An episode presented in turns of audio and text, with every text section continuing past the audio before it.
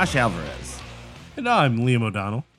And you're listening to episode 174 of Cinepunx. Sit up. Today we are joined with old school, Ben had been down day one since, or the A1 since day one, Evan Vellela. Don't call it a comeback. Nah. Been here for years, son. For years. What's up, Evan? Nothing, man. Not not a thing. I gotta say, I was at the Marked Men gig yesterday here in Philly, and uh, in my heart of hearts, I really wish that you could have just been there with me because that just seemed like an appropriate, you know, watch the Marked Men with Evan. That seems like a thing. You know what I mean? seemed, seemed like everyone I knew was there too. I really uh really wish I could have made it. Yeah, it's funny. I didn't know anybody there. I just hung out by myself. That's what I do here. And then I guess yeah, yeah, yeah. That experience, except you know, home. With I really everybody that do. I really know. do associate the Marked Men with you, Evan. Like when I think about that band, you're one of the primary people I think about. Uh, even though I know Josh, you've loved that band for a long time too. But I feel like yeah, the first person I talked to about that band maybe was you, Evan. I don't know. It's weird. But when I think of that band, I think of you. Maybe also because when I think of that band, I think of Chaos and Chaos, which also makes me think of you. Mm. it's. Yeah. Yeah, I mean I, I I went through a stretch where I listened to that band a lot. So that does make sense. I'm sure I made you listen to them more than once. I mean, there's no make. I like that band. I think I Sure. I mm, I definitely like them more than what's the other band that those some of those people were in? Radioactivity is that the band? Oh, I love Radioactivity, though. Spiders. uh, yeah. Oh, yeah, Mind Lost Spiders. balloons. Oh, never heard that. Um, band. Bad Sports. It's him and the- too. Well, I thought the bad sports guys would fill in for like the wasn't that like the radioactivity that people? Like the one time I saw radioactivity, it was bad sports were opening and they were just the band for radioactivity. So Yeah, at uh was that at Boot? no, that was at uh PhilaMOCA. I. I think I might have actually gone to that with you or like met you. Yeah, I believe we I went remember- together for that, which is why at the show. that's why I was at the gig last night. I was like, man, I wish Evan was here. I also, Yeah. my friend Matt, Matt Smith, he used to play bass in uh, Halo of Snakes with me. He was another big Marked Men fan. So the two of you guys, both on the West Coast, by the way. Yeah. So okay. So for uh, uh, there are people who've been listening to the show long enough that they're going to be, you know, delighted Evan is with us again, but kind of wondering at the time. Evan lives in Portland now. He's a Portland guy now. He lives in the Portland. Evan, what is for you? Uh, and, and not the obvious things like you're lonely and sad, but w- what is for you the major difference between Philly and Portland? I mean, everyone's nice here. Yeah, I knew you were going to say that. It's fucking weird, man. I mean, we moved here and like the most like the thing that I noticed the the most was like we lived in an apartment next to a like a a highway or freeway and it was still like so quiet. Like there was no one shouting. There was no like street noise outside from just like the freeway and it was just like it took a minute to get used to that. Did you see that recent story about the kid driving like 174 miles an hour down the freeway outside Portland?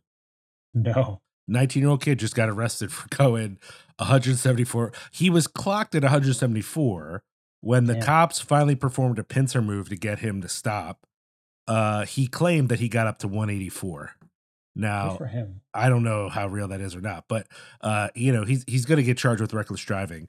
But I love how he like he was just so stoked that even though he's getting arrested and he should not be saying anything, he's bragging about how fast he was able to go. And I just thought, did they give this man a drug test? Did they drug test this kid or not? What's what's happening? Dude, the the freeway that we lived next to, I swear to God, at least five times we saw like insane like car accidents where like there was one where a car just like uh, the middle divider somehow like got onto it and was like basically like grinding the middle divider. So all the little like um like tab things were like flying off and people actually like got out like the guy that crashed the car ran away. He got out and just Whoa. took off and people were actually like stopping in the street to like clean up the accident. Just like total strangers. Fucking weird here. I don't understand how I haven't seen more accidents because I, I got to tell you guys, you know, I've lived in Philly, I've driven all over on the East Coast, I've driven now extensively in Chicago, like in the city, uh, and I've have I driven a car on the West Coast? I guess I haven't driven a car on the West Coast, but I've driven cars lots of places all around the country. the drivers in not Chicago, but in the Chicago suburbs on the freeways outside Chicago are the most psychotic drivers I've ever seen in my life. Like I'm talking about I've I, I'm comparing them to like West Philly outlaws who don't stop at stop signs and do like figure eights in in Fairmount Park, you know, like those drivers. These folks are shit. worse. These folks are worse. Like I will be on a freeway outside Chicago in the far left lane going a speed that I think I think I'm going a little too fast. I might be going a little too fast. And there's someone zipping around me because I'm not going over 100 and they're like, "What is with this guy? Why is he going so goddamn slow?" And it's not a kid. It's like a soccer mom in a minivan. You know, it's Yeah. the way people drive in these suburbs. I've never seen it. Like it is and I know like anyone who's driven in in like New York, it's like there's a certain like lack of regard for other people. But this Yeah. isn't just that. I think this is lack of regard for self. Cuz the way people drive, I just think how are you not dead? It's it's it's really mind-boggling to me. And again, I'm not the safest driver. I'm not out here like, oh, I'm in the right lane going the exact speed limit. Like I'm a I'm a teeny bit I feel reckless myself, and these folks You're not are using your turn signal and shit. Yeah, it's yeah, yeah, yeah. uh, okay, okay, okay. So people are nice. I get that. Here's the Yeah. thing. You know, I live in Chicago now. We got a couple of friends out here. You know what I mean? Like, it's, I'm not totally lonely, but most of my relationships, right, are long distance relationships. But like, I do get to talk to Josh every once in a while. I get to talk to Justin Lore every once in a while. You know, with our podcast, I get to talk to some friends out on the East Coast occasionally, and I occasionally get to talk to Evan like text and stuff. But I gotta say, Evan, like there was a point where we were hanging out so much. I miss you all the time. I just want to put that out there. I miss you a lot. You know, Dude, I miss uh, there, a lot. there was a time where we were hanging out like almost every day. Uh huh. We just it, it- there was a point where we would just be at a call like you would just go to a coffee shop and I would see you or I would see Donnie or I would see Clint or I would see Phil. Like it was just sort of like I'm gonna see someone I know today every day. And and right now I'm in a place where I can go almost a full week, probably more than a week actually, without seeing anyone I know other than my wife and daughter. It's a little psychotic. It's a weird thing for me being the extrovert I am. But I was thinking about it recording with you today. It's like I miss Josh, but at least I get to like occasionally talk to Josh, right? Uh I don't even get to talk to you that much, man. I miss you a lot. I just want you to know I miss you, Evan. I appreciate that. I mean, you can always call. I don't do anything really. true, true, true, true, true. I mean, don't get me wrong. Like a lot of uh, ADHD extroverts, I miss people a lot, but then I'm also really bad at making the effort to like reach out to them. So like when I'm like, man, I haven't talked to anyone in a while. People are like, oh, just give me a call. I'm like, yeah, yeah, no, I'll, I'll hook you up tomorrow. And then tomorrow I'm like stressing out because I'm organizing something and it takes me six hours or whatever.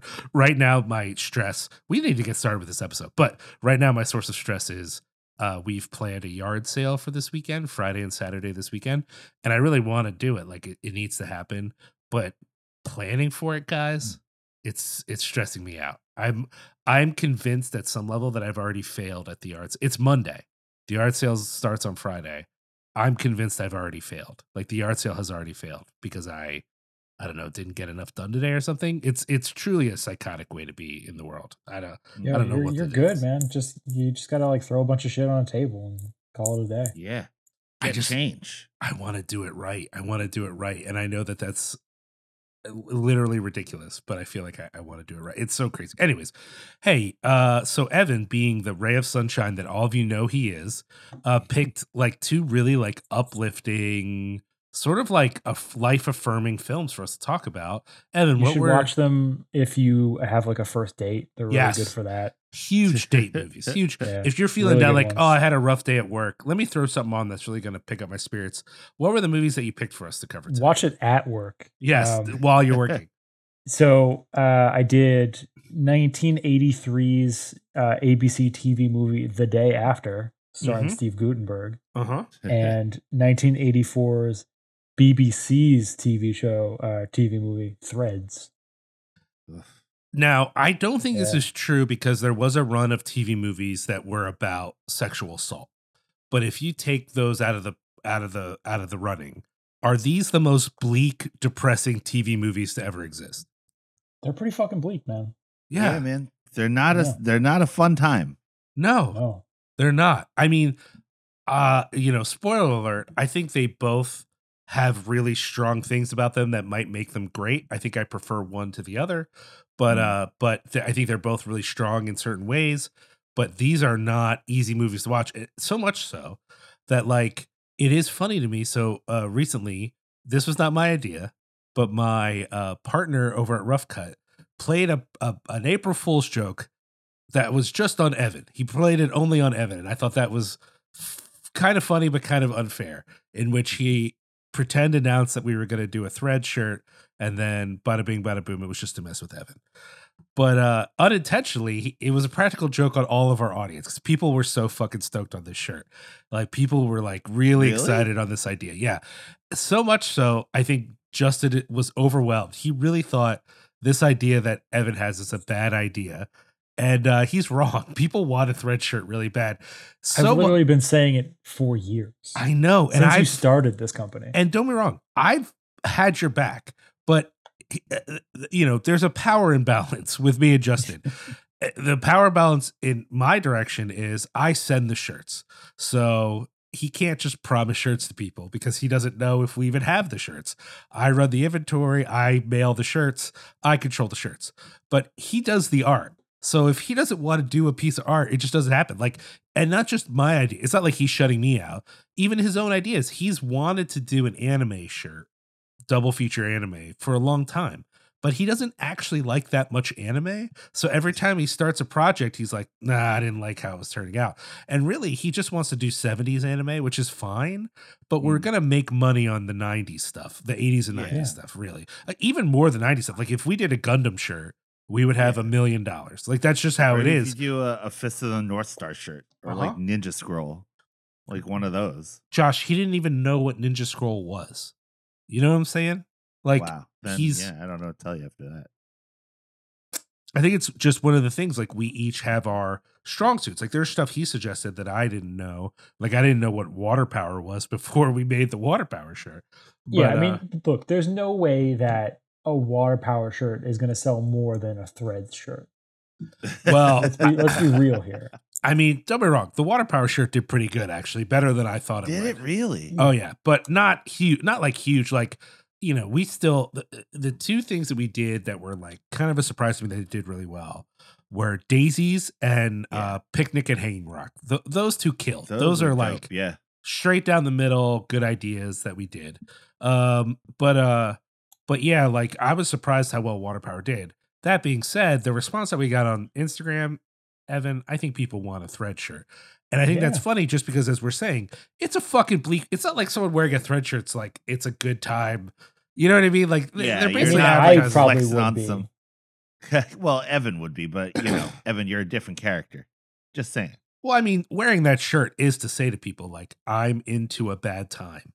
And I think that's a there's a solidarity to that. Okay, let's jump into the whack it on track so we can start talking about these two. Wait, Dep- before we do that though, Liam, who Oh. would we thank about printing our beautiful? Oh, I'm so sorry. That's what I meant to say. I miss I misspoke. Yeah. We need to jump into the thank yous. Actually, let's start with uh Patreon. Uh hey, yo, thank you to all of our Patreon supporters. As I said recently, we have some new Patreon supporters. Thank you to all the people who just jump on. Uh we also had someone drop and they sent a very nice note. I just want to say that.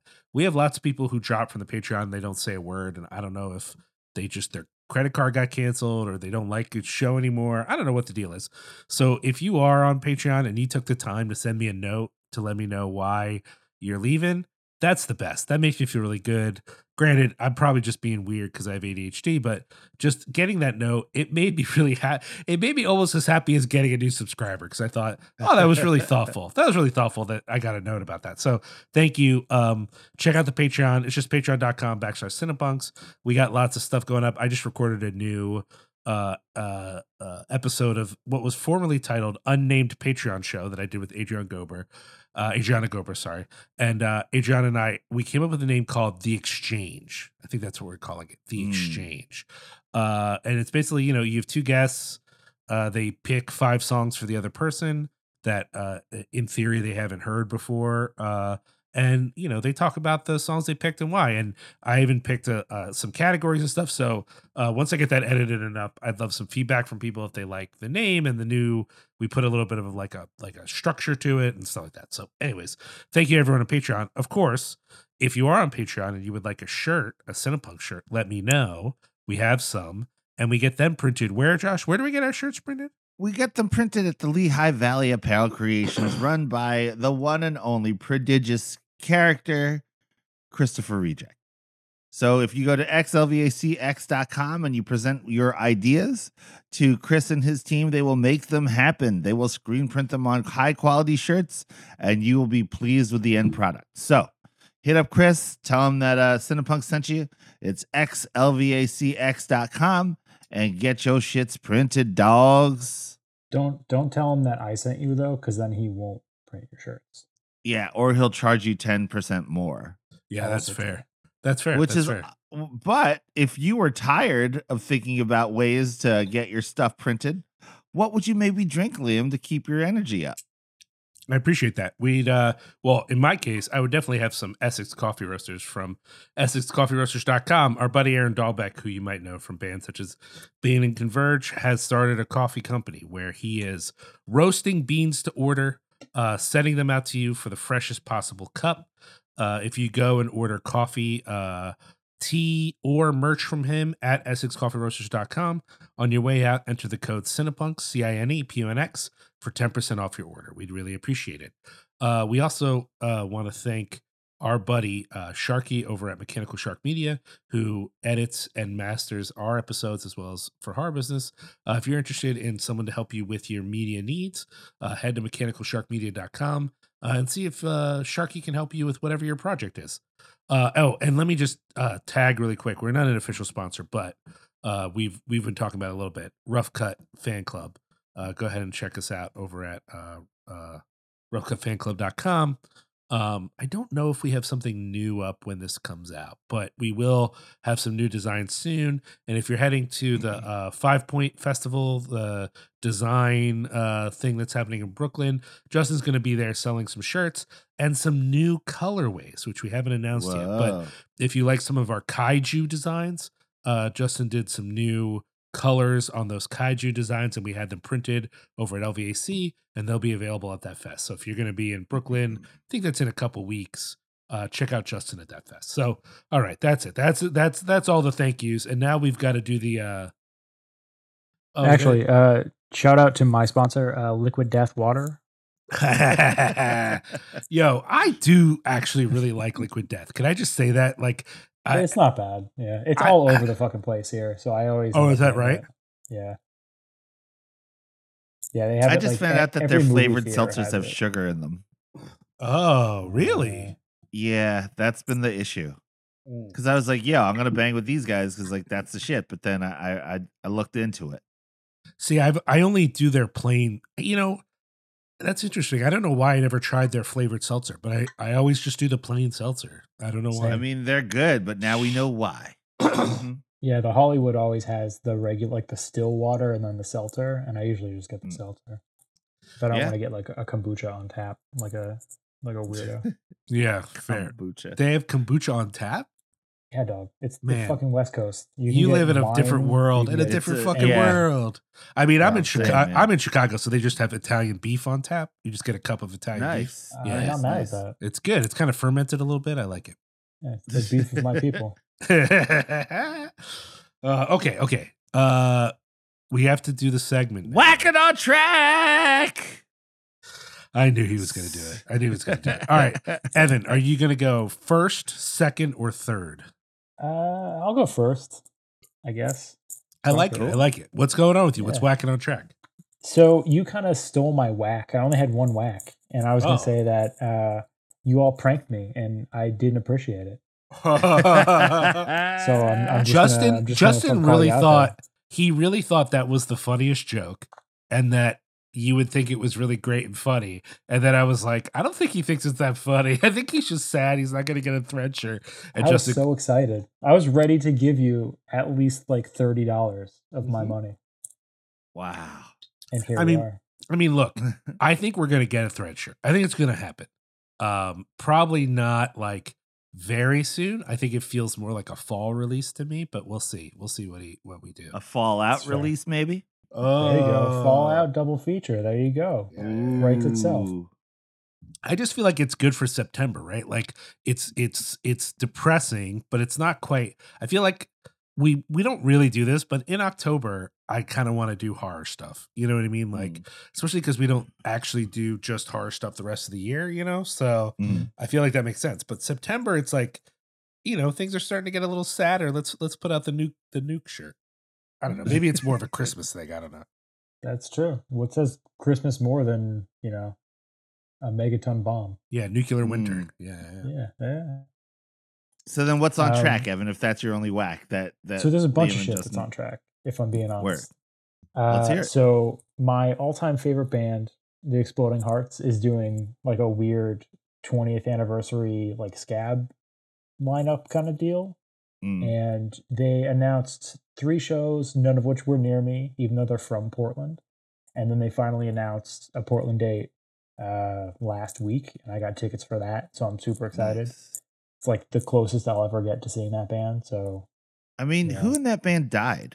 Didn't like I thought Three all of people. them passed. Yeah. only I think two of them were the surviving members. One of which just passed away. I think this past year, uh. King Louie, and uh, yeah, it's just the just the one dude now, and like uh, I guess like a scab lineup of people that they're friends with, which is fine. Wow. I mean, I'll take what I can get. Yeah. Who's the one Yeah. dude? What did he do? Uh, guitar player. Can't remember. And- Adam, maybe. I don't remember what his name is. I do love the Exploding Hearts as well. So Yeah. you know, I mean, that LP is like my all-time favorite record. I adore it too. Super. I don't know if excited, it's my all-time like, favorite, but I love it. It'll be cool to see them here too, since it's like you know basically their Local. their homecoming kind of deal. Yeah. Terry, Do you know the Terry deal with that band, Liam? one. So I know them because other people have talked about it, but I've never really spent time with it. Oh no, you'd but you know how they all died because they got in a car accident or whatever, No. yeah, right? Isn't Yeah, that the story, like- Evan? They were um right on the like cusp of getting like very big because I guess they Yeah. like They they signed got flown out to Boston to play like two shows, and that was like their only East Coast shows. And then they did a string of dates in in the Bay Area, and on their way back, like an hour outside of Portland, they got in a van accident, and three members died. And it was like they were being courted by Lookout Records, Yeah. just like earlier in that that time frame. So like they were really about to to kind of blow up. What a bummer. A definite bummer. But the yeah. the record is amazing though. So you're you're you're excited. Are are you cautiously excited? Or are you just fully into it? I mean, it could be a mess, but I'm gonna go. So I'm Mm. hoping it won't be. They're playing New York before, and Steven's gonna be there, so he's gonna be my like my heads up Your just in case barometer, it- if yeah. it's gross. Yeah, There you go. but I think it'll be okay. I'm into that. I'm into that. Yeah. All right. Um, I just saw the the gre- the greatest film in the Fast and the Furious franchise, uh, Mm. Tokyo Drift, in the theater for the first time. in the theater? great- the greatest. Get Yeah. out of here. the greatest one in the in the franchise. Oof. So that's exciting. You Even though that guy's like kind of gross. you mispronounced part five. No. Come on, man. That guy is Um, kind of gross, right? Isn't yeah, that he's guy? not great. He's, Yeah, yeah, he's yeah. like kind of a piece of shit. But I mean, Wait, you know, like the, the white guy? yeah, the white Yeah. guy from Tokyo Drift, I think, is like a weird, like right wing dude or something. There's something going on with him. He's got some some questionable politics. I mean, don't get me wrong. Yeah. This is a film series in which the the the paterfamilias is a man who many stars of the franchise cannot be in the same room with. So they write Yeah. the scripts so that he doesn't have to be on set with them. So like clearly the whole family is dysfunctional, but still, I think that particular gentleman has some other weird shit going on. But I, I I'll be honest, I don't remember. I read something about it a long time ago, and I don't remember now what it is. Yeah, I remember. I don't remember what it is either, but I remember it being like not great. So Yeah. yeah, what are you gonna do? Well, I'm glad you saw it though. That's still fun. I like. Yeah. I, I do like it. It's it's no five, but I, I do like it. I think that was the only one I I haven't seen in the theater, so I was like excited to tick that one off. Um, but like out here, I, I don't know if you're familiar. So there's uh, the Hollywood Theater, which is like the main Mm. spot in the city, and they do a lot of the programming. Um, and I'm like not that far from that. And then there's also uh, Cinemagic, which is a smaller like one screen theater that they- Sure, they, just yeah. got like a 35 millimeter, and they're starting to do more stuff. There's the Clinton Street, which is also close.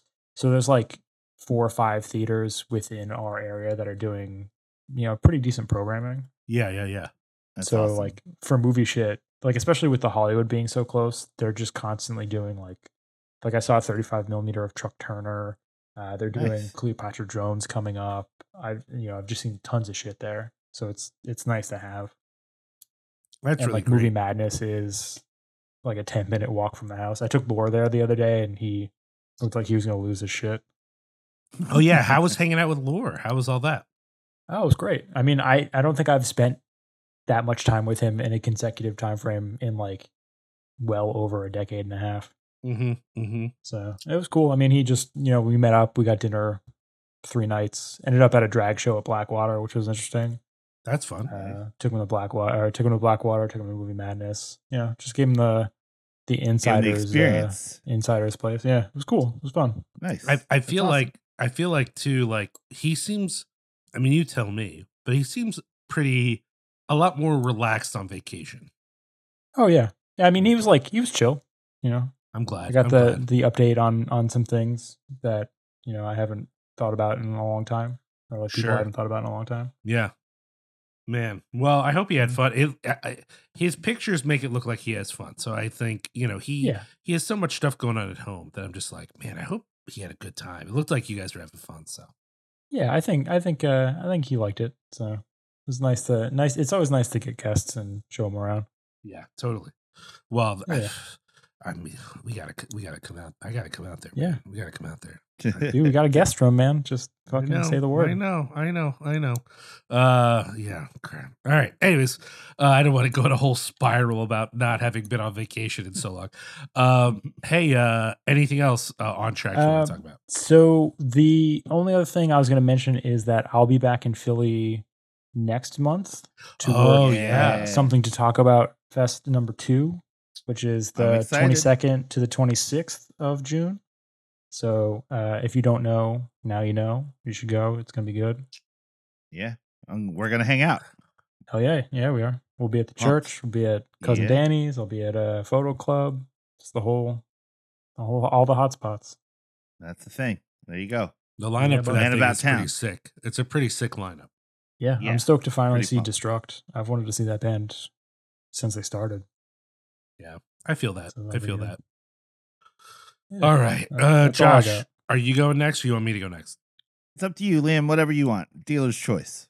Well, uh, uh, you know, a little, little behind the scenes, y'all. Me and Josh are gonna do an episode on the new Guardians movie, so I won't talk about that. But I did see that, and I bring it up only to say the the on track of that was just that she's made time to go see it with me because she's just been crazy busy lately. Like, I just feel like we haven't had a lot of time for fun stuff for weeks and weeks. So getting to go to like a fun matinee with her, it was just really nice. And we went to a theater that had food.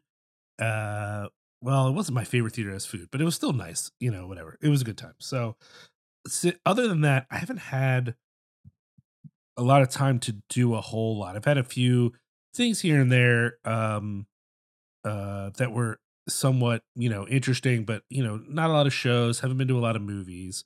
I did go to the Chicago Critics Film Festival. Uh, I will point people to the three reviews I already wrote for that.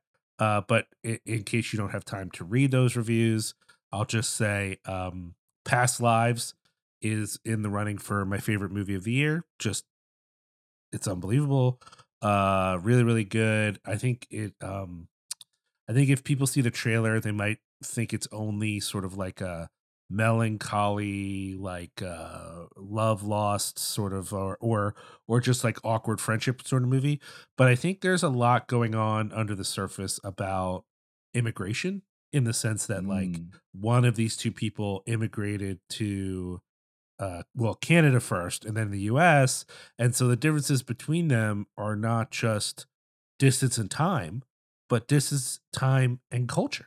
And what does that mean? Mm. How does that affect how they interact? You know, I think there's Right. some there's a lot of that going on. You know, there's a magical moment where you know this isn't a spoiler because the the trailer tells you the movie shows three different times in her life and when she finally meets up with this guy who she knew as a kid again she's married she's married to someone else and this moment that's in the trailer her husband says if this was like a movie i'd be the villain right? Because i'm your white husband standing in the way of you guys getting back together.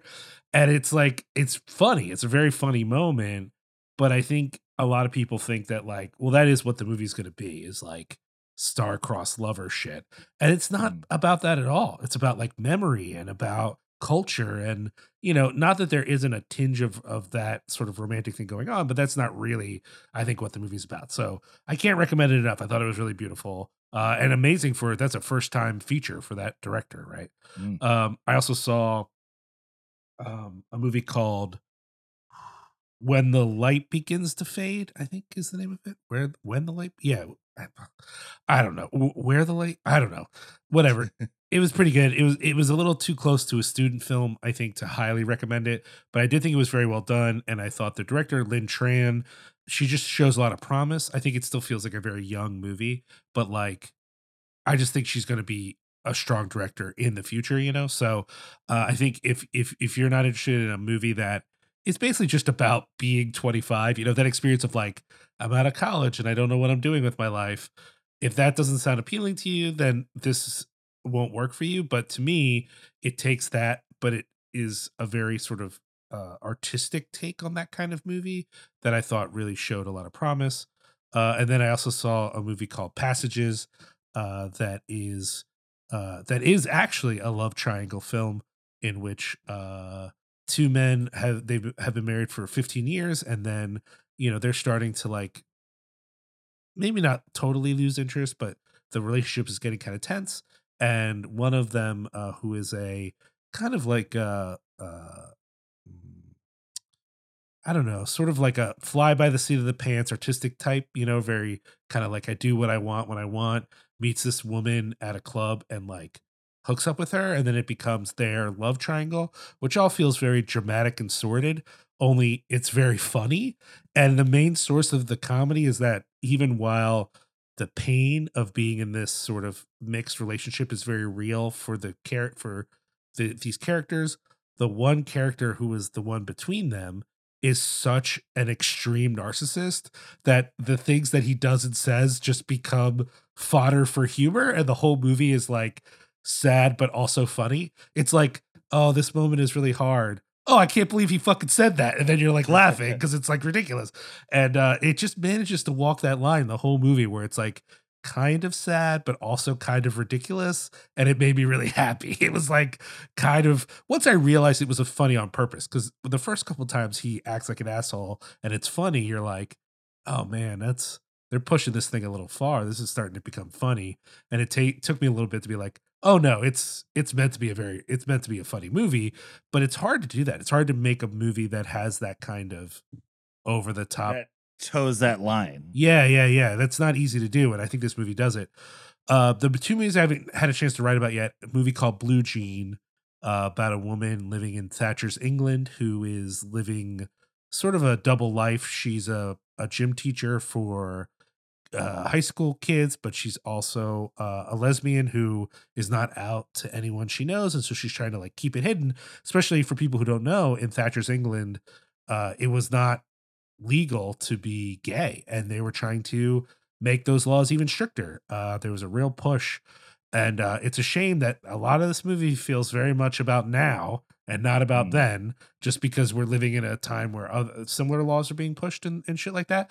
Uh, Yeah. But I will say, it's a sort of movie that is very compassionate to her struggle with whether she should come out or not. It it takes that the difficulty of that very seriously, and I know that the question of coming out in the queer community is kind of fraught. For some people, it's like uh, a mandate that you just need to do it and that's what you need to do and for other people it's a little bit like well you don't get to make that decision for other people. And uh, as a straight man i don't think i get to have a take on that honestly. I don't think my perspective on that question quite matters. So i want i still want to review the movie but i do think this movie will be hard for some people right? Because it's Mm. it's hard to take seriously that the movie wants to show that there are consequences for her not coming out uh not just for her but for some of the students and stuff. On the For other hand yeah on the other hand it's very compassionate towards her. It's it's she's not a villain because she's not ready to make this choice right? And so i think it could offend people in either direction. Speaking of a movie that could offend people in either direction the last movie i saw uh is a movie called brother it is uh, uh, a movie about uh black immigrants growing up in Toronto, uh, or maybe just outside of Toronto. Like Toronto, some of the suburbs are particularly uh, poor, and uh, it's sort of like growing up in the '80s, uh, hip hop in Toronto, being an immigrant in Toronto, being black in Toronto. Uh, and it goes through different time periods in this character's life, showing his relationship to his brother, but also showing us before and after his brother passes away. And I think that movie, though very well done, is going to also have detractors from people who feel like it maybe piles on the trauma on these folks. You know, uh, it's based off a book, a historical novel, and I just suspect that maybe a book is better at telling a nuanced story about suffering because as a movie, it just feels like, oh, more bad things are happening.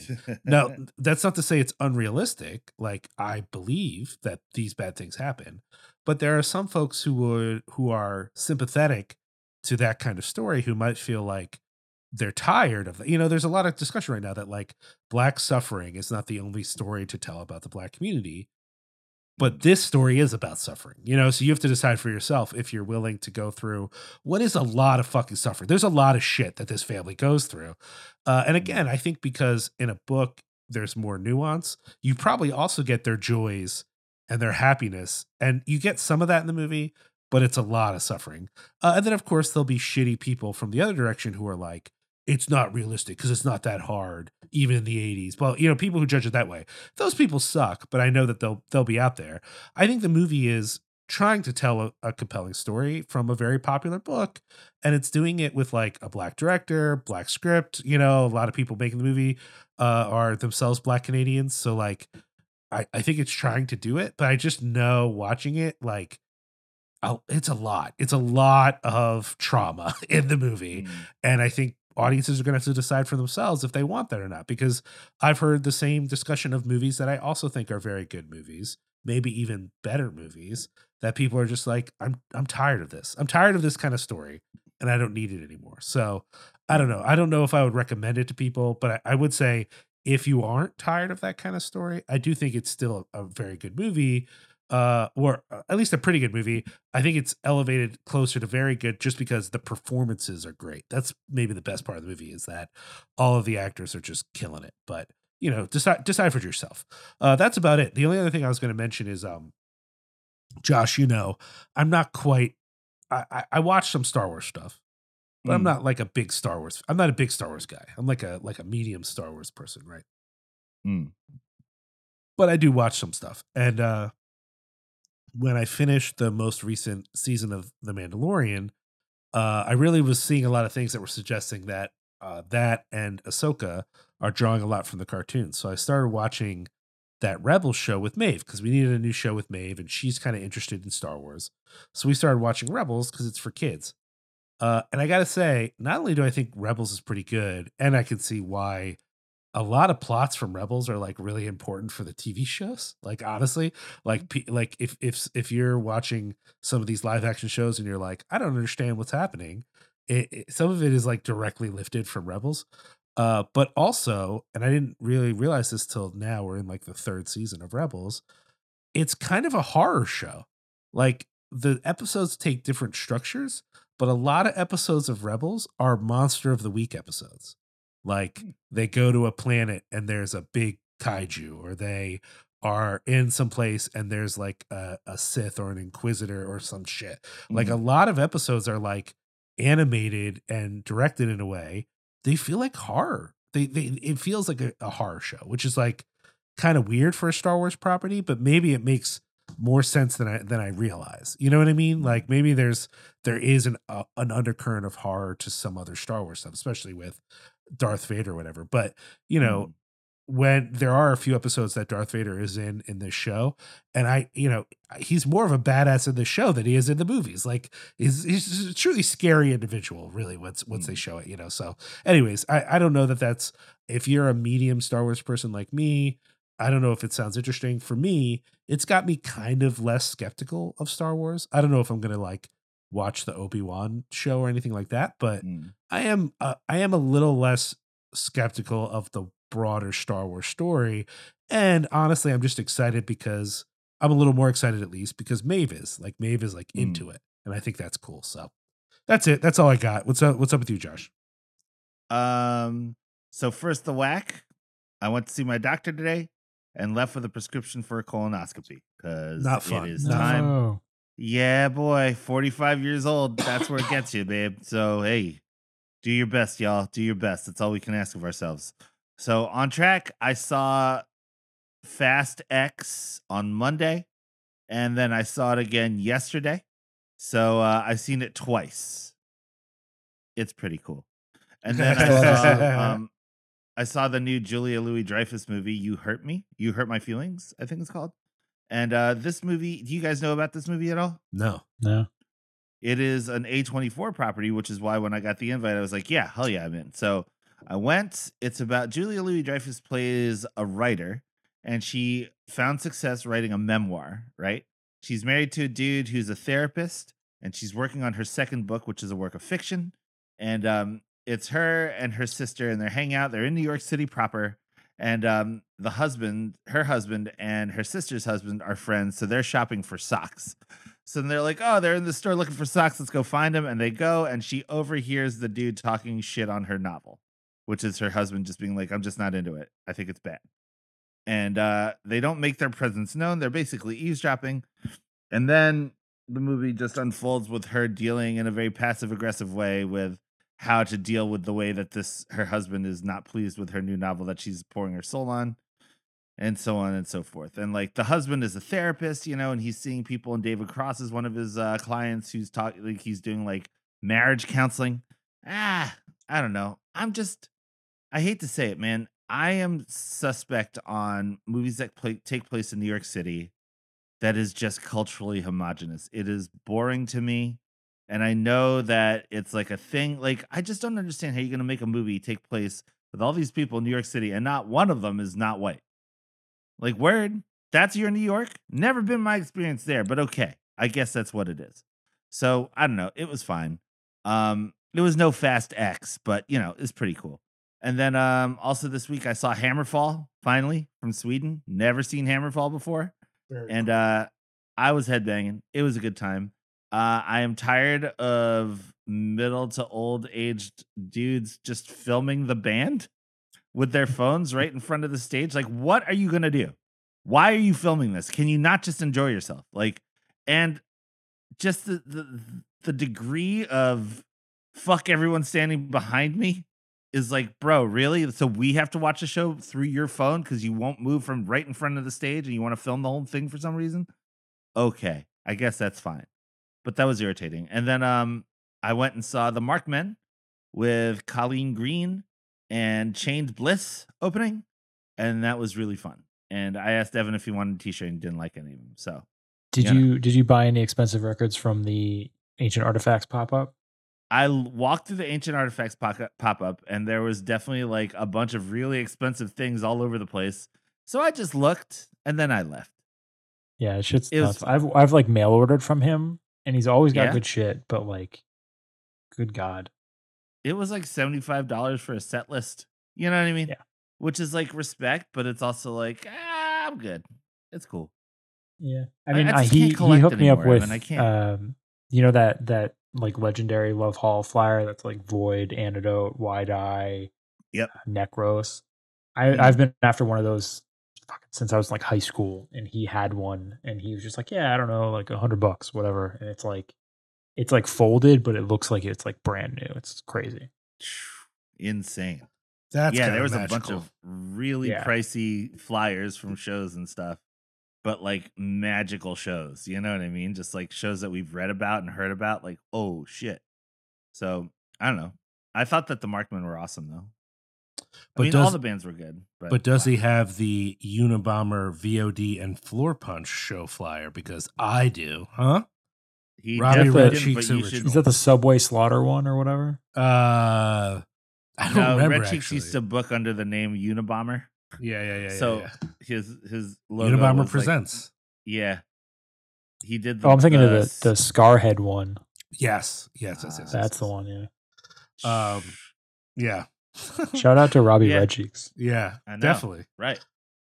Um, but yeah, no, that's what I got. So I saw Fast right. and the Furious 10 and I saw You Hurt My Feelings, and then I saw The Marked Men and How would you Hammerfall. put? How would you place Fast Ten in the in the in, In the, the Pantheon? pantheon? Yeah. Um, it was either written by some AI aggregator that took all nine of the movies prior and just melted them down into one AI generated script, or it was written by a 10 year old that's hopped up on pixie sticks and cocaine. Either way, for the two hours and 26 minute runtime or whatever it is, me and Reject and Scully and Eva were screaming for like two of those hours and punching the chairs in front of us and stuff like losing. And then like the 26 minutes remaining in the and like it was dispersed throughout the movie. That's the talking. So, Yeah. you know, it was it's a lot. It's a lot. I Was can it- understand Was why it people better don't like or it. worse than Cocaine Bear? It was better than Cocaine Bear by a lot.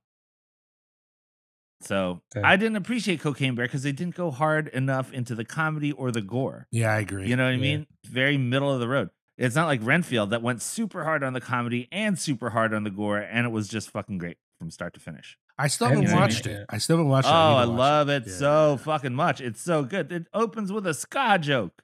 Yeah, it's great. I was gonna go see that, but it was sold out, so I saw that Sisu movie instead when I got locked out of the house. Oh, I'm pumped to see Sisu though.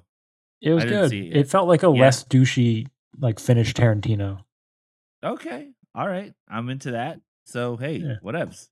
But No, Renfield, like yo, no, do no you- shots of like people's feet. Okay, no, no fetishisms, except No. for the fetish of killing Nazis, from what I understand. No, no So, N okay. word being thrown around gratuitously for no reason. Mm, mhm. Okay, Mhm. hey, I'm into it. It's good. I definitely. But yo.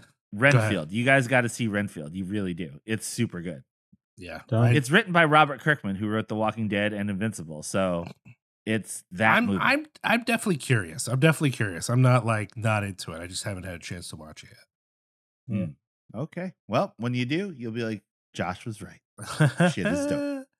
I, mean, I say that a lot. so- Yeah, I I don't know. I, I I don't know if I say that for some of the bigger movies, but I feel like Renfield. I I trust you a lot. I feel like uh, some of the giantest blockbusters, she'll be like, "It was so cool," and I'm like, "I don't know, man.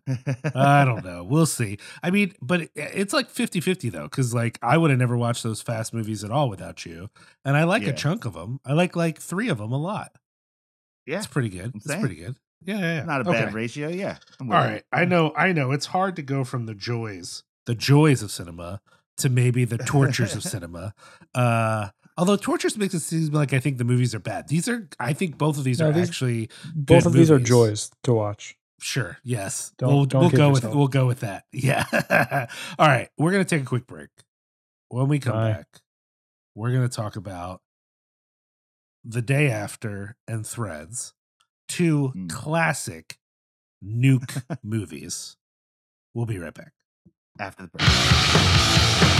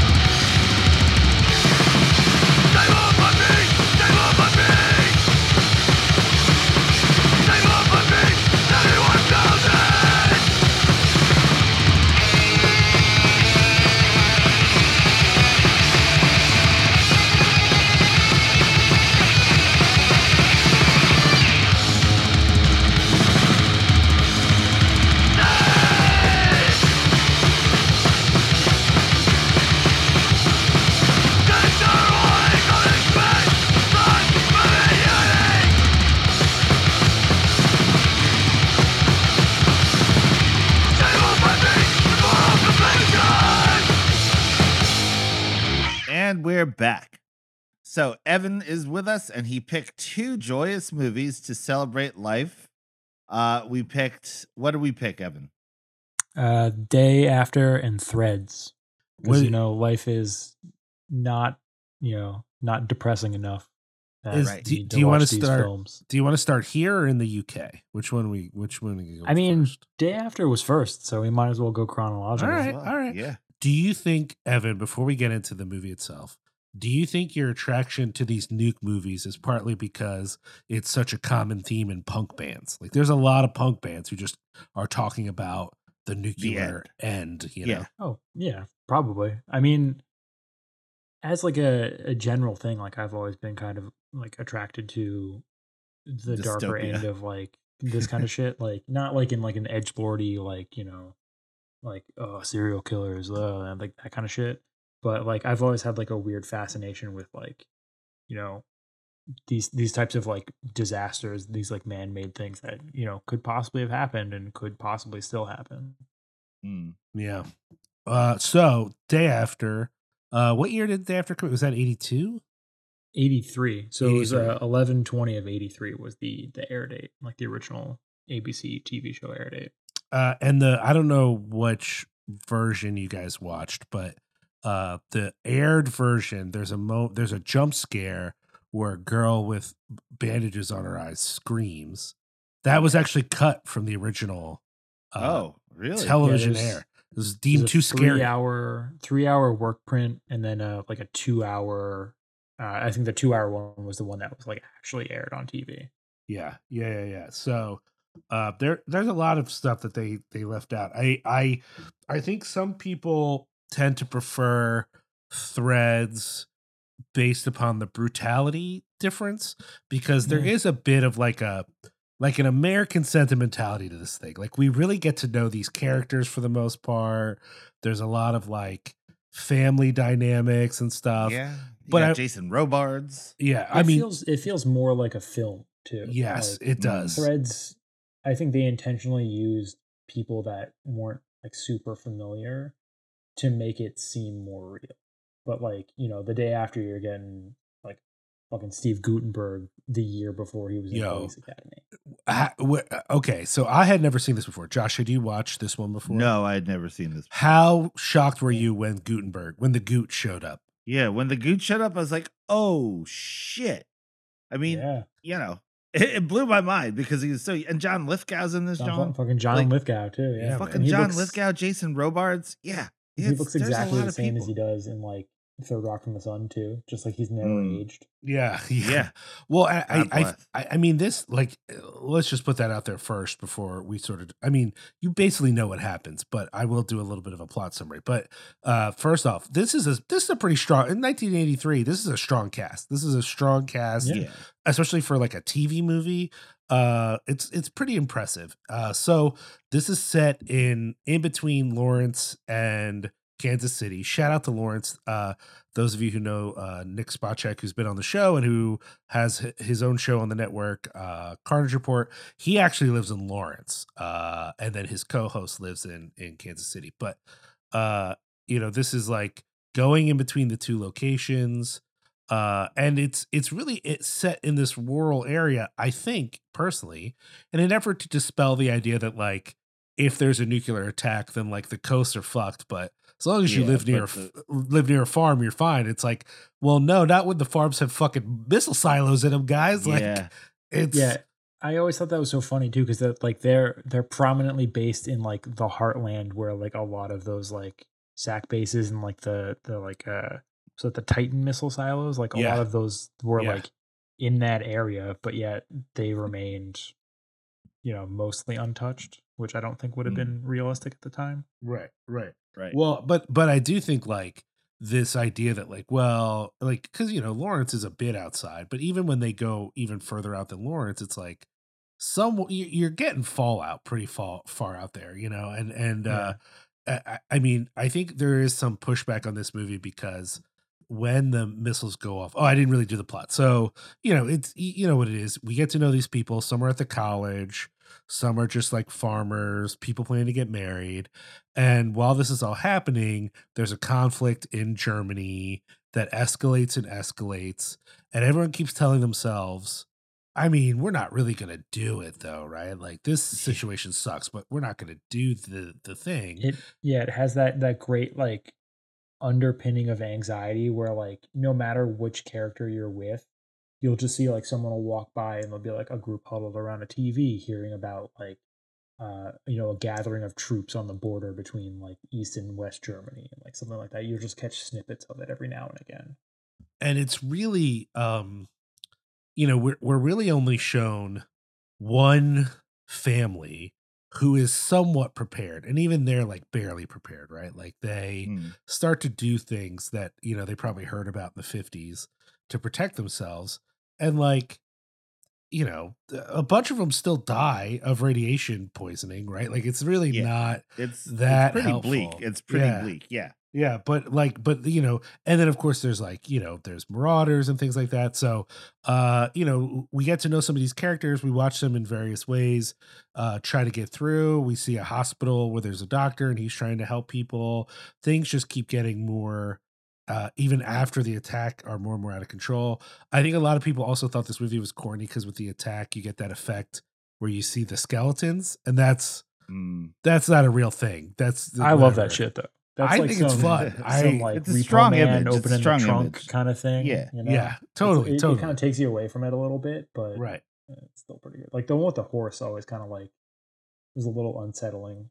Yeah. Mm. Well, that's the thing, right? This movie has quite a few unsettling images for a movie Yeah. that before the bombs go off, the movie feels like an upbeat family film. Like the tenor of the like the thing with threads is like long before anything happens in threads, you don't feel the way the movie is filmed, you don't feel totally safe. Like everything is just Yeah. kind of like I don't know Tense. Yeah, it's a little tense, and you're in this like weird space, the cinema verite almost thing. This Yeah. movie, like, there's rising music and fun camera work, and it really feels like, oh man, this is a real like family drama.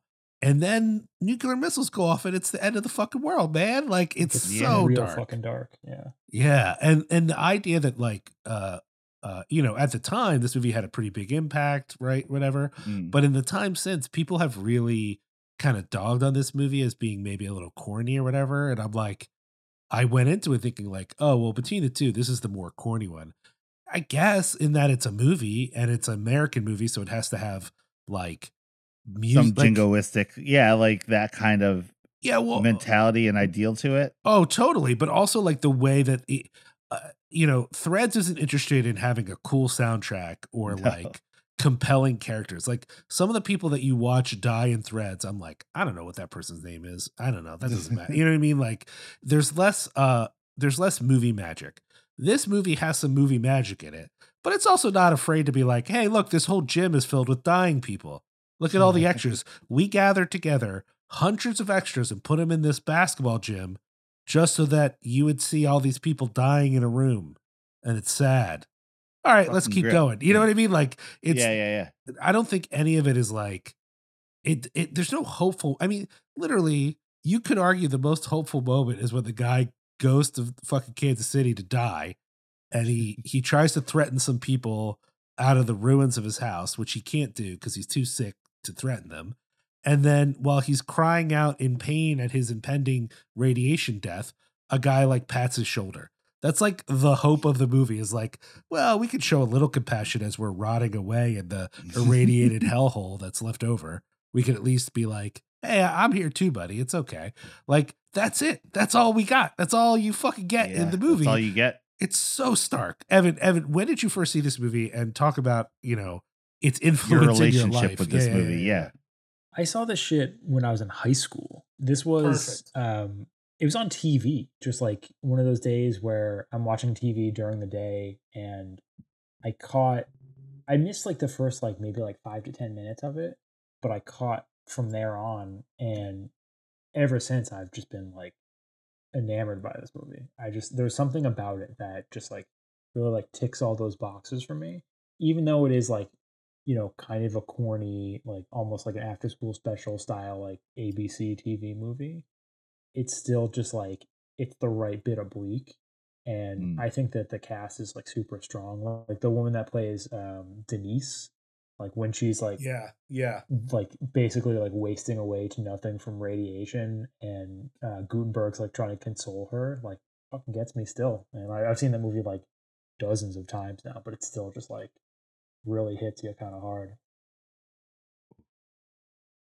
Josh, what did you think of this thing? It was pretty bleak, man. I mean, of the two, it's it's not. I liked uh Threads better, just because Threads was more visceral to me. You know what I mean? Mm. But this movie, like Evan said, it has a really strong cast for what for a television movie, and Yeah. uh it also made me think of just like the whole like.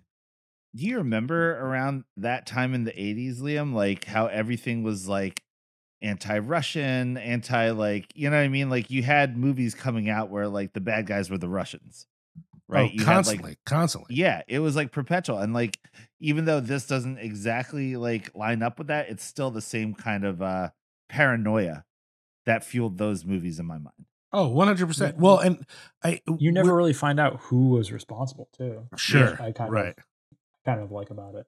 Yeah, who Pretty who, fascinating. Actually. who fired first? Well, who knows? Yeah. We don't get to know that. You know what I mean? And the at other thing about it, doesn't really matter. right? Exactly. The other thing about it that I think is interesting, I think it's in this movie and not in Threads. Yeah, I think it's this movie. They talk about them evacuating Moscow, right? That they evacuated Moscow and possibly some other cities. And I remember thinking, we would never fucking do that, actually. You know what I mean? Like, Yeah, in this movie and the same thing in threads right like no one is evacuated to a safer place everyone's just told No. yo just stay in your home it's fine you'll be fine and the idea that the russians are like uh, this shit might pop off. We're gonna evacuate the cities and maybe have people go into like tunnels somewhere or something. I'm like, yeah, that's probably true. Actually, I believe that. Uh, do I also believe they might not have enough food in those tunnels? That's also a possibility, but uh but like it's not even a thing, right? Like people are fully just living their fucking lives up until the point that the missiles go into the air. And I'm sure someone watching this movie would be like, well, it doesn't feel realistic. That felt extremely fucking realistic to me. That Yeah. people would just be like, like, yeah, they know something's wrong. They're worried about it. But like almost no one is actually doing anything. There's like really just a few people who are like, I guess put dirt on the basement windows and start putting water down there. I'm, I'm sure we, you know, and and and they don't even get it done in time, right? Like it's not like they're like fully ready to go. Like they I mean, are it's, caught it's out. it's not the 50s anymore. So like I, I just watched uh, on Tubi. There's a movie called uh, The Day Called X. Uh-huh. That's like a it's like a weird sort of like public movie that they made in the 50s. I think it was like 1957 about the like the nuclear um like prep for Portland, Oregon. So it, it basically is like this like movie where it shows like what to do when you know the alarm hits and like the missiles are coming. And they had i guess at that point like a, an evacuation plan and a route. So it just showed like where everyone goes. It shows like the downtown like after everyone's out. And it's just like i remember watching that and thinking like that might have flown in like the 1950s but like i mean in the 80s when this movie came out i don't i think at that point people were less worried about it yeah, and like even yeah. now like i mean it's always still a possibility but i don't think i think it would be a fucking mess to try and evacuate any major metro area with Mm. something like that that's like looming because like you know no one is going to be respectful enough to like easily let you evacuate a whole city yeah, Crazy. brutal. yeah Well, I I thought this was pretty good. I do think like for folks for whom Threads is perhaps a little too bleak, this is a little bit more dramatized. There's a bit of like character arc, A little more narrative going on here. Yeah, I, I it's, than, it's like, way more of a film fucked. for sure Yeah, yeah, yeah, yeah. yeah. I do think um I, I think this is also true of threads, but the people who are like, well, it's it's not a very realistic. I I, I do think that's true. Like I, I think the devastation would be but I think that's A true of little more threads. cataclysmic. I think that's actually true of threads as well. So we'll get there in a sec. But with with the work print they actually um had more realistic uh like scenes of both like radiation sickness and poisoning and also Yeah. like like the bombs going off but i guess a lot of that got cut i don't know if it was because of like time constraints or because of the censors but it was apparently like way more brutal. Um, and like that being said, even in its like cut TV version, there was still like they set up a hot like an a one eight hundred hotline for people to call because they were like they had fucking PTSD from watching this film. Well, I'm I'm actually sure that's real. I mean, it the the word is that this movie had an effect on fucking Reagan. That that's why Yeah. he started the disarmament talks, is because he saw this Mm. fucking movie and he's like, oh wait, that's what it'll be like. Crazy. Which, like, fuck you. But th- eh, I'll tell you what, and we'll, we'll talk more about this with threads too. But like watching both of these movies, I thought, yo, remember when the stuff popped off in Ukraine and there were people writing fucking editorials about how, like, yeah, I mean, if there is nuclear weapons, it won't be that bad. Like, there were straight up like conservatives saying, like, we should start nuking now. Like, we should just start doing it because, like, we'll be fine. It'll be fine, guys. It won't even be that bad.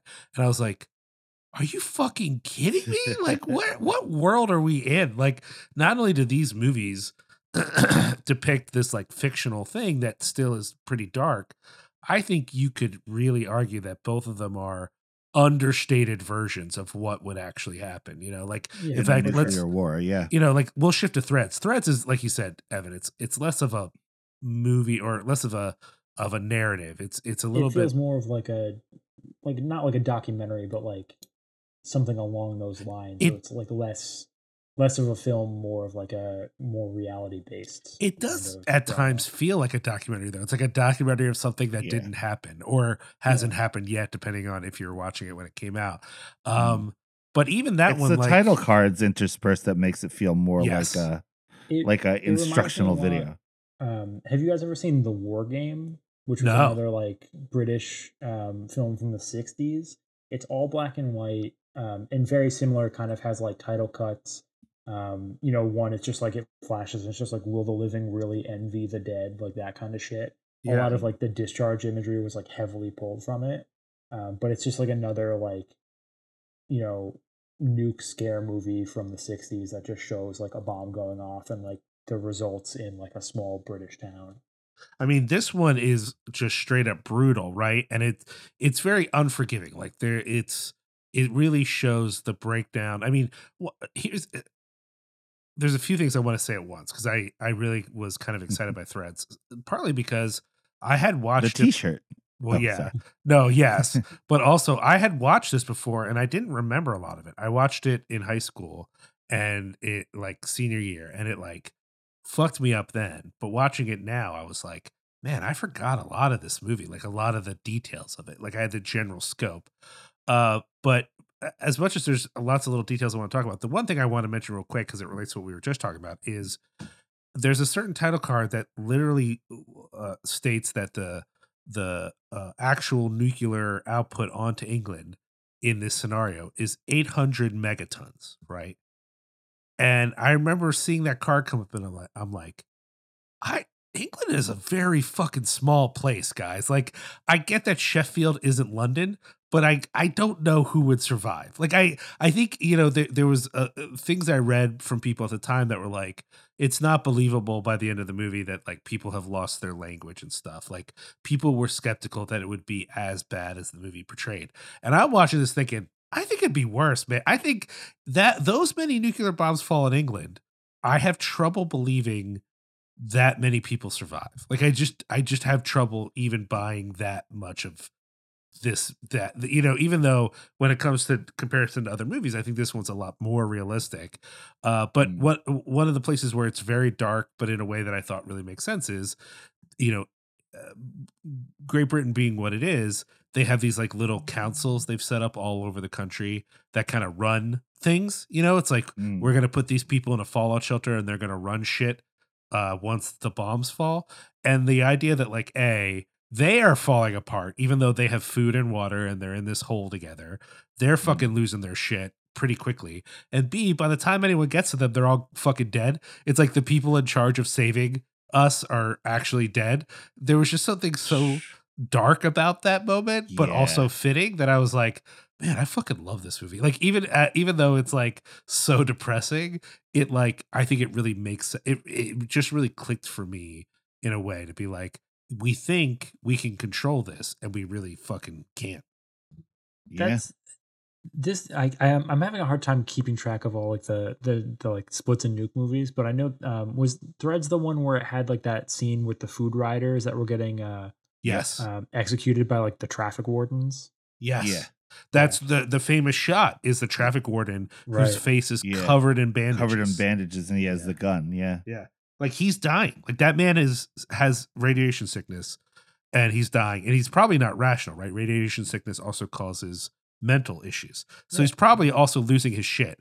And he's got a gun. And he's gonna shoot at people who want food. You know what I mean? Like there is a darkness to this movie that even though the movie is very sad, you could see where people watch it and get a little bit of like uh uh I don't want to say fun, but there's something Enjoyment? about it that is satisfying. You know what I mean? Mm.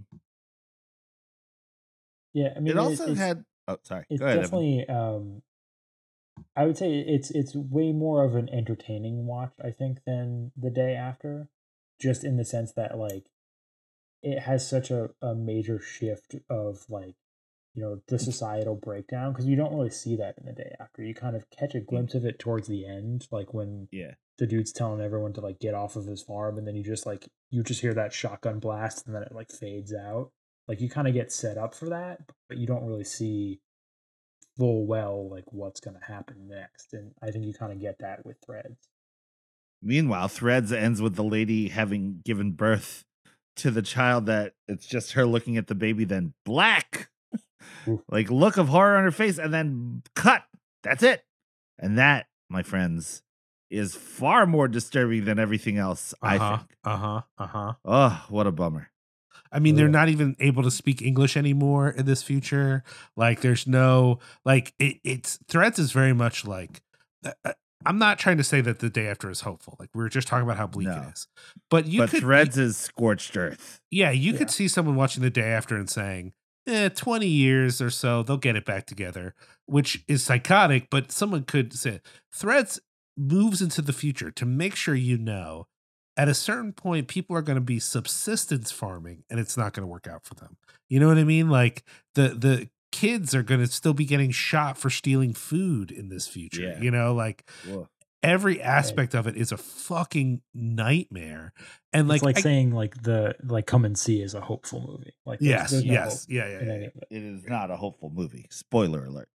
Oh man. Yeah, I'm- Threads is I don't know. Threads felt more like you know how when we watched the Spook Who Sat by the Door, that movie was banned because it was like a blueprint for like a civil uprising, and that's why like Right. you know it got taken out.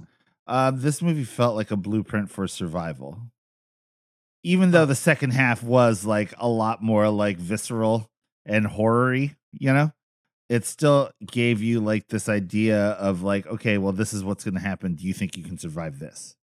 But I Yeah. Eh, I think though that like w- uh, there's a different uh, philosophy, right? Like the day after, people are caught unawares, but there's a sense in Mm. which, given different circumstances, maybe some of these people could have figured it out, right? Like, Yeah. there's a number of ways that things go wrong in the day after that are circumstantial. Things could have been different. Thread- Unaccounted for. yeah, Yeah. Threads is very much like you can plan all you want like thread i think part of the thing that's really compelling with threads is they have so much lead up to the attack like they Mhm. have a lot of fucking time to go ooh this might be bad like we should plan and then they do plan and they they even put all these people who are in charge of shit in a hole so that after the bombs hit they can keep planning together and uh, keep leading. Yeah. what's really compelling about that is a how many people don't show up what was it like four four of the 10 fif- i think it's Yeah. 15 people four of them just don't show up then uh, within just a little while i think it was like week two they're just screaming at each other in this hole Yeah. and meanwhile, they have water, they have tea. The people who aren't in the hole with these s- supposedly smart people, they don't have anything. Everything is irradiated.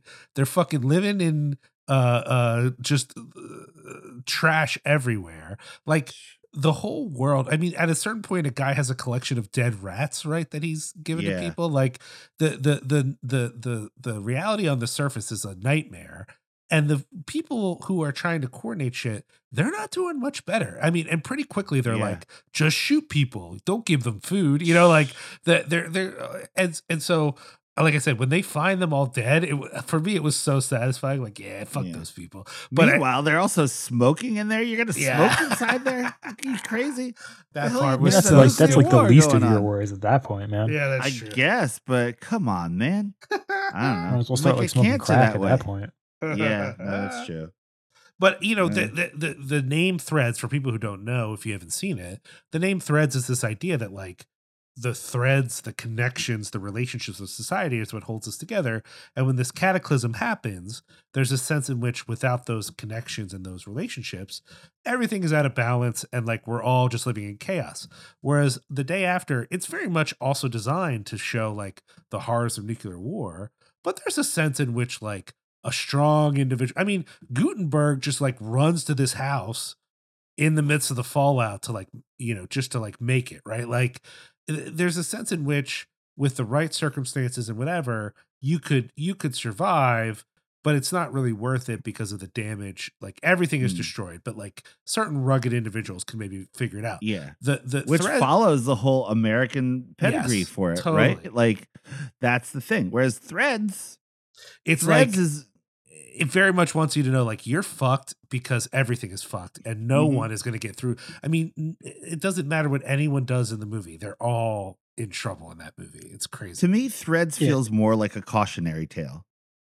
It's more of like a realist approach to it, I think. I mean, Mhm. bar- barring like the end where it does kind of get a little uh, Horror a, a little bit too much, but yeah, I mean, I think like out of the two, I prefer the day after, but out of the two, I think that it it definitely lends more realism to it. now, do you prefer the day after because it's just more entertaining in a way?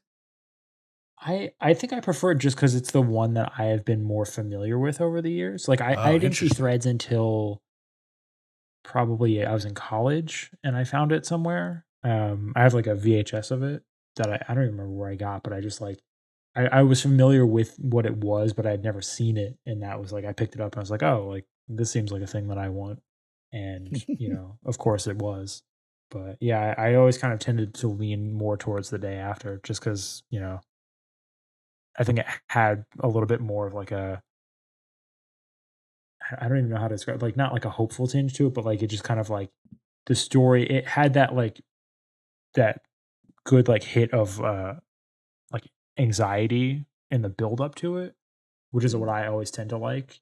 Uh, as opposed to threads where it's like you kind of saw it coming, like you you knew it was happening in both of them, but you didn't really get that kind of build up that you know you kind of expect.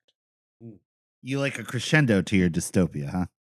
Yeah, I li- I like to know that like it's like the I always call it like like the the Red Dawn you know approach where it's like Mm. the opening title cards where it's just like telling you all this awful shit that's happening and then you know you're fucked and like every time I watch the news now I'm just like I'm seeing like I'll watch like Al Jazeera in the mornings I'm just seeing like the ticker go through and it's just like oh like all this awful shit is happening. It's like the opening cards of Red Dawn just like Mm. constantly. It really is like the the weird thing about watching these movies is like let's put aside the obvious thing which is like we're heading towards our own kinds of like climate disaster and stuff like that but the fact that like even though we have new potential disasters whether that's uh you know climate change or whether that's like uh you know uh, police forces uh, uh putting out robot dogs that that, they're sure they're not going to just murder people or you know you know uh, the increase of fascism around the planet there's all these like kind of things that feel slightly newer the fact that like also we were recently talking about possibly nuclear war because no matter what anyone says about disarmament or reagan being affected by this movie by uh, the day after the reality is we still have a lot of fucking nuclear weapons not just in Mm. this country but other places too that like they're just ready to go they're just still Yeah, ready to they go never went anywhere and it's like, know? how? Why? What? To what? I fuck. You know, like it's Mm. it's like it's crazy to be like, not only are these all these new things that might remind us of these movies just in the sense of like, the panic or the fear or whatever we also still haven't gotten rid of this problem really Yeah. even even you know it, it, the whole collapse of the soviet union didn't really matter anything for all these bombs we still got them they're still ready to go you know and it's fucking crazy man i just the watching it like as much as i was appreciating what i was watching thinking about the ways that it makes me think about now was like making me really anxious in a weird way because i was like Yeah. fuck Well, that's what these that's what these movies are both built on. Like that's Yeah. the common denominator, right? Like it is fodder for anxiety and it is uh it, it gives in such a way that the anxiety is the main character in both of these movies, right? Until Yeah, the bomb absolutely. drops. It You is know, Pretty um, fucking brutal. go ahead Fucked up, man. with- Fucked up that you made us watch these, Evan. Oh, sorry. uh, Ted Turner actually paid out of his own pocket to have that movie like air because he couldn't get the like I guess like he couldn't get uh the station or whatever to like get the rights to um, Oh, to really? cover it. So he paid out of pocket to have Threads aired on on TBS, you know, the Superstation, yeah because he felt that it was an important film and people needed to see it. Jesus. Yeah, Wow. shit's Ted, Ted Turner, huh? wild. Yeah, God bless. Yeah, how about it? Well, I yeah, mean, you're he's- fucked up for not making us watch these, Evan. I, I did say that, right? Like that's, yeah, that's You're welcome. yeah, yeah. I mean, don't get me wrong. These are these are. I think these are both really good movies. It's not Evan's fault that like we're living in a soft? world. Yeah. No, no, I'm saying that we're living in a world where we would still feel. ang- Uh, we we should be watching these movies in a world where someone would be like, I don't understand what these movies are about. Like, why is Mm. everyone? Why is this a movie about the world ending? Like that seems so far away. And instead, I'm watching it going, "Fuck, man." Yeah, it's Uh, like a checklist. Yeah. especially in the world of threads, because like if there was such a thing at the time as a doomsday prepper, threads is like uninterested in that as like a person who will make it, right? Like Mm. Everyone is fucked. Like uh, you know, the day after tomorrow, it's just not or day after tomorrow, fuck. The day after, uh, you know, it's it's not really on the horizon. Like, is there someone somewhere who's ready for this thing? Uh, that's not really th- something they deal with. But with threads, it just really feels like, you know, if there's someone. But I also wonder if if that it's harder to have that illusion in England. Again, I don't believe if that that much nuclear, you know, explosion was dropped on that little teeny country that even that many people would survive. Like there's a lot there, there's a lot of megatons they're like we're you know they they so they have for, for people who haven't seen it they give you little title cards to let you know exactly what's happened how many bombs have been fired you know what went How off many days since the bomb? Yeah. Yeah. all this stuff. And so they give you a total for the planet and for just the UK. And the amount of megatons that they in this scenario have dropped on the UK, it's just really hard for me to be like, yeah, I'm sure a good, you know, million people survived or how many people they say in the movie. I'm like, yeah, that makes sense. I'm like, no fucking way, man. Yeah, it doesn't Two- make sense. Two, problem. two- yeah. 200 people have made it. That's a small ass country you know but i don't know maybe i'm being weird but it just seems to be like this is the darkest movie and it, i think it's even being a little nicer than it needs to be in some ways but then there wouldn't be a movie it would just be a bunch of dead people and that's it so yeah, I mean, you got you can't panic people that much. Like you know, you're gonna fucking stir shit up a little bit, but like yeah, yeah, yeah. I feel like if you're just like, oh yeah, everyone's fucked. You Yeah. know, I don't think it'd work out as much as you'd want it to. well and i think in the us you could argue that there might be people who survive in theory but again we put so many missile silos in the middle of nowhere Well, Like- I mean, there's there's like historical projections that show like the major centers where you know theoretically, like say in the 80s, they were gonna have like like Russia target like basically most of the East Coast and like the major like the Pacific Northwest and like L.A. and maybe like one or two or you know three of like the Midwest like SAC bases, but then like everything else is with like kind of like on the the periphery of that like fallout range. So like it's not out of the realm that people could survive it. It would just be bleak be- as fuck. Yeah, and it would be fringe societies, man. Yeah.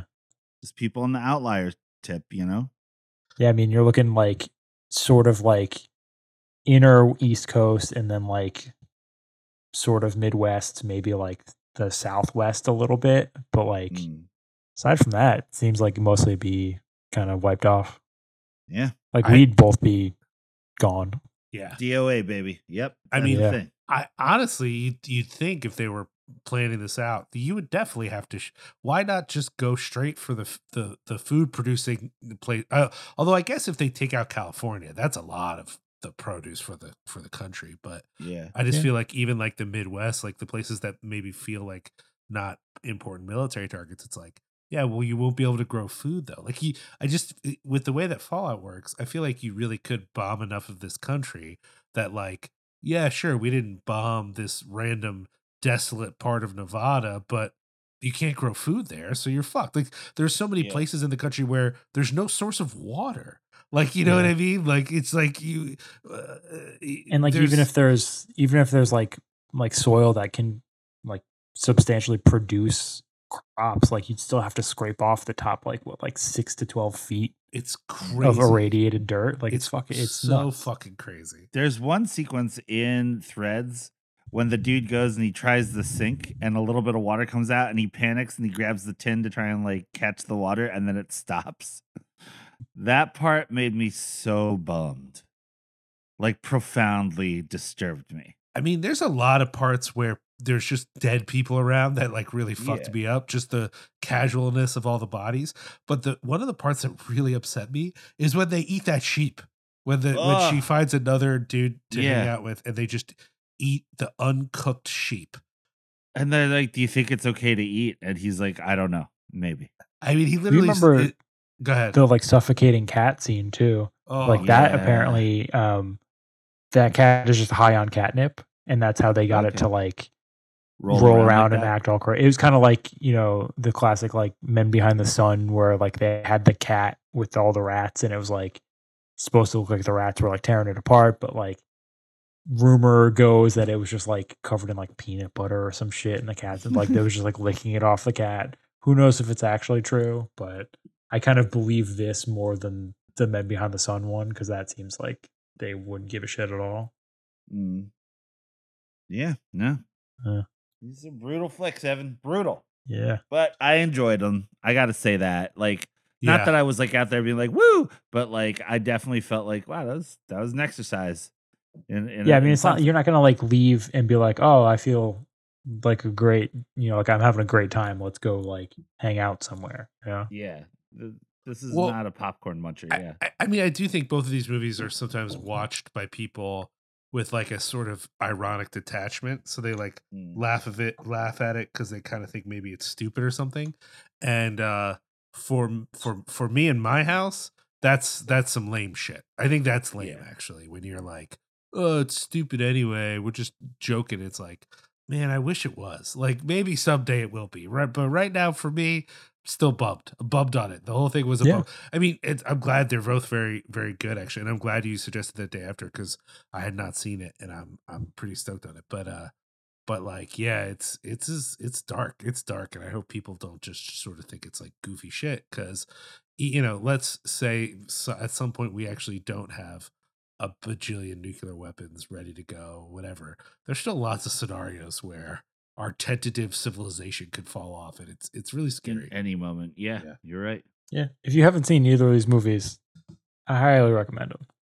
Maybe not in the same week. That's all. Yeah, you gotta space the shit out. You could have also s- i'm i mean i know that these two films kind of like take a lot out of you but if this is some shit that you're into there's some other movies that you might want to watch as oh well. Oh yeah, recommend some other ones. so um i mentioned the war game earlier. It was like a 60s uh british movie that was shot in a documentary style meant for tv but it was like so brutal that at the time they were just like we can't fucking show this on tv so it ended up getting like i think a theatrical release. Uh, there's definitely a flyer floating around that's like uh, a discharge live show plus a screening of the war game. So like you kind of know what you're getting with that. Um, that one's definitely recommended. Uh, special bulletin from 1983 which is like another like a lot of these these nuke movies are shot with like kind of like a, a like a found footage documentary kind of style. And that that's one that i found at movie madness i'd never seen before. And it follows um, like a news crew that is on a dock covering like um like i think it's like a workers protest and it just so happens that there's a shootout and these people are uh, trying to like take nuclear triggers as like a protest deterrent, and uh, it ends up going horribly wrong. And uh, that also has like a very like super dark ending that's like kind of makes you feel uneasy. Um, so that was definitely recommended. Um, you know, of course, like China Syndrome and uh, the like the HBO show HBO show uh, Chernobyl. I just saw that for the first time recently, and that was that took a lot out of me for sure. But definitely, definitely very good. And then um, there is a movie that Cher is in called Silkwood. I don't know. Have you either of you seen this? No. So it's about um, I, I I can't remember if, if her name is like Karen Silkwood, uh, but she was like a, a person that worked at a plant that created nuclear material, and it was like she was like a famous whistleblower because they were, um, you know, just like mishandling a lot of shit and you know basically like putting a lot of the workers at risk and there's a you know she was i believe run off the road after a union meeting and uh, it's like theorized that she was murdered by this company that was uh, trying to like keep her quiet. Um, so that's definitely it's like uh, Cher. Um, I think um, try, I fucking forget his name. Uh, Big Trouble in Little China, Escape from New York. Kurt Russell? Kurt Russell. Um, yeah, definitely, definitely worth watching. Or I think Meryl Streep is the one that uh, plays Silkwood, if I remember correctly. Interesting. Yeah, Meryl it's, Streep, it, it's Cher, and Kurt Russell? it's one of those ones that like I I don't even remember how I found it, but I ended up I think I was just like yeah, it was Mer- Meryl Streep. Um, I ended up just like googling like nuke movies, just like, and I found like a an IMDb list, and that was on it, and I was like, oh, this you know, never saw this before, and I ended up renting it, and it was really good. So That's cool. yeah, Well, thanks, Evan, for opening us up to more uh uh nuke movies. Movies that don't like us back. they can't all be Mad Max, man. You got to have No, a little I variety I in your know, I your apocalypse. No, I, Yeah. I feel that. I feel that. Well, yeah, and in some ways, I kind of prefer this in, s- to some of those movies, you know. So, Yeah. Uh, okay. Well, hey, Evan, thanks for coming on and uh, bumming us out with these movies. I really appreciate it. You're welcome. Uh, thank you for everything you do. Uh, for those of you who don't know, Evan has done a bunch of our uh, flyer and T-shirt designs, and I really appreciate that. Um, Evan, I don't know. You don't have anything going on that you need to plug, right? Is there anything you want people to check out? Not really. I don't really do anything worth plugging. Okay. So right. Yeah. But you'll be here for something to talk about. I'll I'll be working the door at several of those shows. So uh, if you're listening to this and you're going to the shows, come say hi. I'll be around. Nice. Cool. Yeah, All right. Well, there hey, you have it. thanks everybody for listening. Thank you, Evan, for coming on.